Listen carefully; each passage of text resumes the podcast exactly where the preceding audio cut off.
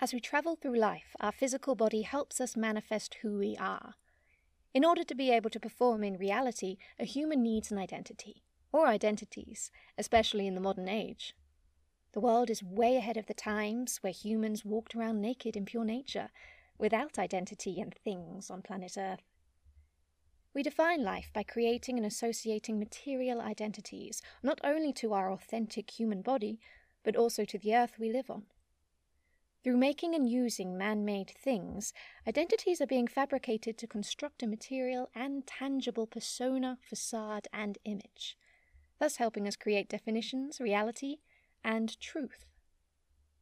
By using physical things like fashion and objects, we construct an identity that is rather tangible.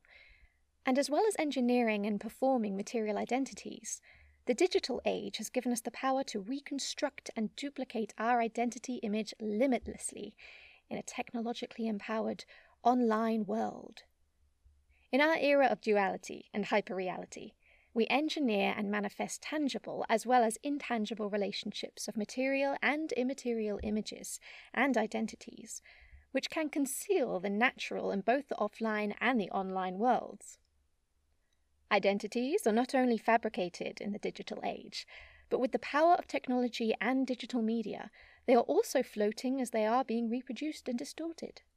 Both online and offline identities and personas can be seen to be inauthentic, as the human race constructed them after birth.